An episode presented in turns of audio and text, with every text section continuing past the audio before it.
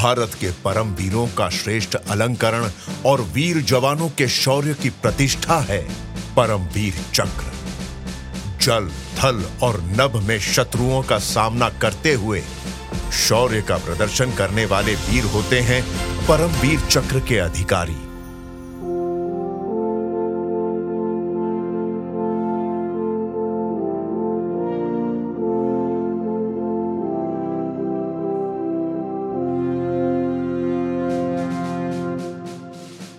धरती का स्वर्ग कहे जाने वाले जम्मू कश्मीर के नौशेरा में तेंधार की ऊँची पहाड़ी पर दूर से दिखाई देता है एक अद्भुत स्मारक। बड़ा ही जीवंत है यह स्मारक।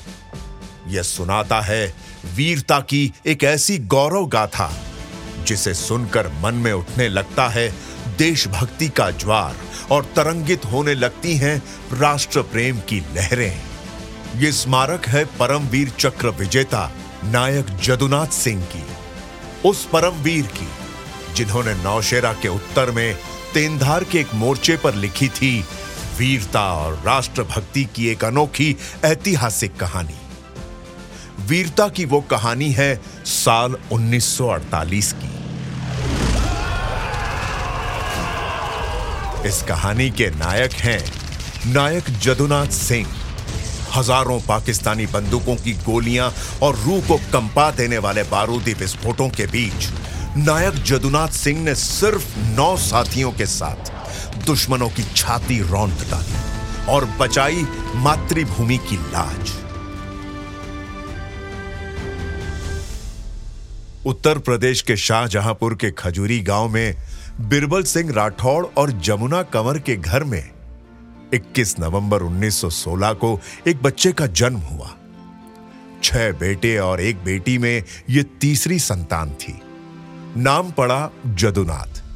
घर की आर्थिक स्थिति अच्छी नहीं थी तो जन्म का कोई उत्सव नहीं मनाया गया। ढोल बाजे नहीं बजे।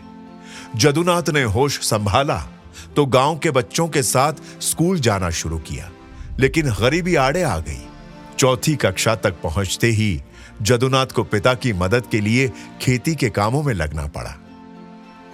खेती से जो समय बचता उसमें जदुनाथ कुश्ती लड़ने का शौक पूरा करते साथ ही हनुमान जी की भक्ति करते।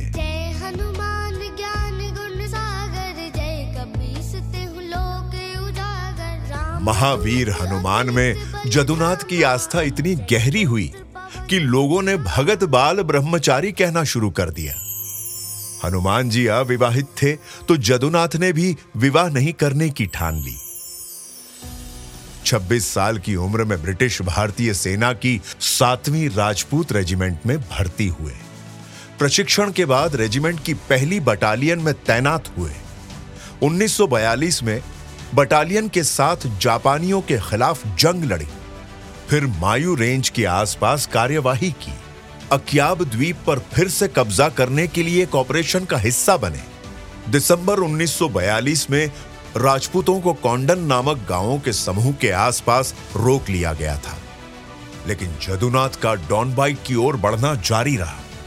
यहीं पर ब्रिगेड का हमला रुका था और बाद में फरवरी 1943 की शुरुआत में पचपनवीं भारतीय इन्फेंट्री ब्रिगेड ने उन्हें राहत दी थी। भारत लौटने के बाद जदुनाथ नायक के पद पर पदोन्नत किए गए। आज़ादी के बाद सातवीं राजपूत रेजिमेंट को भारतीय सेना को सौंपा गया। तब जदुनाथ भारतीय रेजिमेंट के साथ बने रहे। जदुनाथ को अपने शौर्य के प्रदर्शन का अवसर मिला 1948 में, जब भारत पाकिस्तान का युद्ध शुरू हुआ।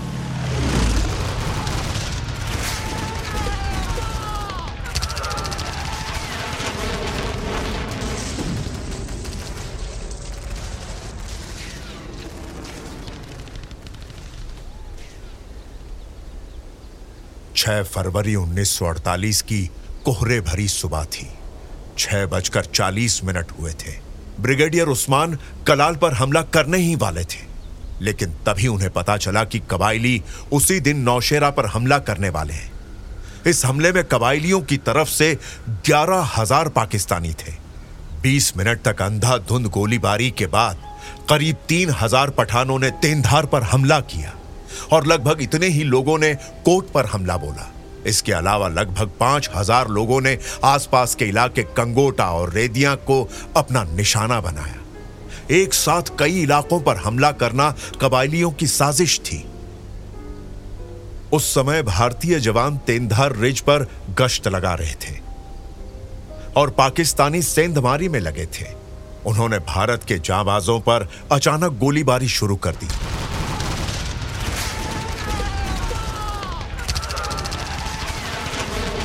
नायक जदुनाथ दो हमले नाकाम करने में कामयाब रहे थे, लेकिन इस बार मुश्किलें कुछ ज़्यादा थीं।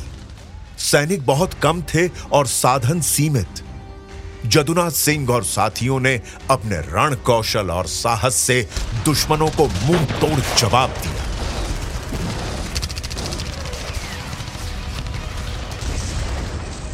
सत्ताईस लोगों की पिकेट में 24 लोग या तो मारे गए या बुरी तरह से घायल हो गए। अब जदुनाथ सिंह के साथ थे सिर्फ़ नौ जवान और दुश्मनों की संख्या सैकड़ों में थी। ऐसी स्थिति में भी नायक जदुनाथ सिंह घबराए नहीं। साथियों का मनोबल बढ़ाते रहे और मोर्चे पर बरसाते रहे दुश्मनों पर अंधाधुंध गोलियाँ।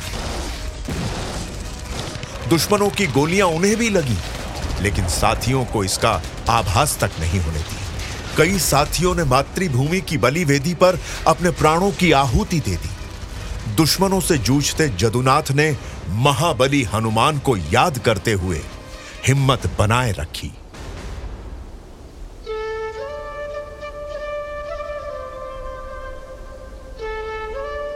लेकिन जदुनाथ अब अकेले पड़ते जा रहे थे।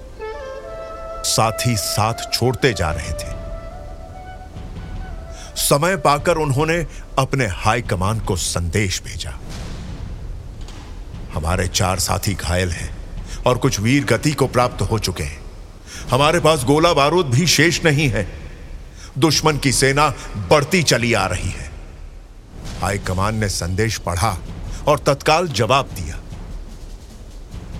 हम बैकअप टीम भेज रहे हैं। टीम के पहुँचने में देरी हो सकती है। हिम्मत से काम लो। बैकअप टीम के आने तक पोस्ट की रक्षा हर हाल में होनी चाहिए। और फिर नायक ने तत्काल अपनी रणनीति बदली। अपने बचे हुए साथियों का हौसला बढ़ाते हुए कहा, परीक्षा की घड़ी है। हमारे होते दुश्मन हमारे देश का बाल भी बांका नहीं कर सकते। याद रहे, आखिरी सांस तक दुश्मनों को पोस्ट तक नहीं पहुँचने देना है। और उनकी हिम्मत काम आई। जय हिंद के उद्घोष के साथ, अपने बचे सैनिकों के साथ उन्होंने बंकर में पोजीशन लिया आखिर शेर पिंजरे में कब तक बंद रहता? बैकअप टीम के आने तक उन्हें पोस्ट पर डटे रहना था। दुश्मन बिना रुके बढ़ रहे थे। जदुनाथ समझ गए कि थोड़ी ही देर में पाकिस्तानी सैनिक पोस्ट के पास आ जाएँगे। तब उनको रोक पाना मुश्किल होगा। घायल शेर और भी खूंखार हो जाता है। जदुनाथ सिंह की स्थिति कुछ ऐसी ही थी। वे अब और प्रतीक्षा नहीं कर सकते थे। उन्होंने मशीन गन संभाली और गोलियों की बौछार करते हुए निकल पड़े बंकर से। इससे पहले कि दुश्मन कुछ समझ पाते, नायक की मशीन गन से निकली गोलियों ने दुश्मनों के ढेरों सैनिकों को ढेर कर दिया। इसी बीच जदुनाथ सिंह ने अपने पिता को एक चिट्ठी लिखी थी। बाबूजी, हम अभी छुट्टियाँ लेकर घर नहीं आ सकते। अम्मा को समझा दीजिएगा कि वे दुखी ना हो। कश्मीर के हालात अच्छे नहीं हैं। पाकिस्तानी सैनिकों की क्रूरता और वहशीपन के बारे में बोलते हुए हमारा रोम रोम काँप उठता है। जब तक दुश्मनों की एक भी बंदूक हमारे भारत की ओर तनी है हम घर नहीं आ सकते। बेटे की चिट्ठी पढ़कर पता नहीं माता पिता पर क्या गुजरी होगी। इसकी तो कल्पना ही की जा सकती है। वे बेटे के लौटने की प्रतीक्षा में आँखें बिछाए बैठे रहे। उधर बेटा लगभग ढाई सौ हथियारबंद दुश्मनों से लोहा ले रहा था। उसकी जांबाजी ने पाकिस्तानी फौजियों को एक बार फिर पीछे भागने पर मजबूर कर दिया। और आखिरकार नौशेरा पर जदुनाथ और भारत के वीर सैनिकों ने अपना नियंत्रण पा लिया। जदुनाथ का इंतज़ार करते हुए माता पिता की आँखें गईं। प्रतीक्षा पूरी भी हुई। नायक जदुनाथ घर आए भी, लेकिन भारतीय तिरंगे में लिपटे हुए। नायक जदुनाथ सिंह नहीं रहे, लेकिन उनकी बहादुरी की कहानियाँ रह गईं। और हमेशा रहेंगी। उनके शौर्य और साहस के किस्से वीर जवानों के लिए प्रेरणा के सूत्र बने रहेंगे। यदि उन्होंने पाकिस्तानी सैनिकों को लंबे समय तक उलझाए नहीं रखा होता तो पाकिस्तानियों के नापाक इरादे कामयाब होते और तेंधार जैसे कई मोर्चों पर उनका कब्जा हो जाता, जिन्हें फिर से हासिल करना एक बड़ी चुनौती होती। तेंधार की इस लड़ाई में लड़ते हुए वीर गति को प्राप्त होने वाले इस परम वीर को उनके शौर्य और साहस के लिए भारत सरकार ने वर्ष 1950 में मरणोपरांत परमवीर चक्र से सम्मानित किया। माँ भारती के इस वीर सपूत को शत शत नमन। जय हिंद।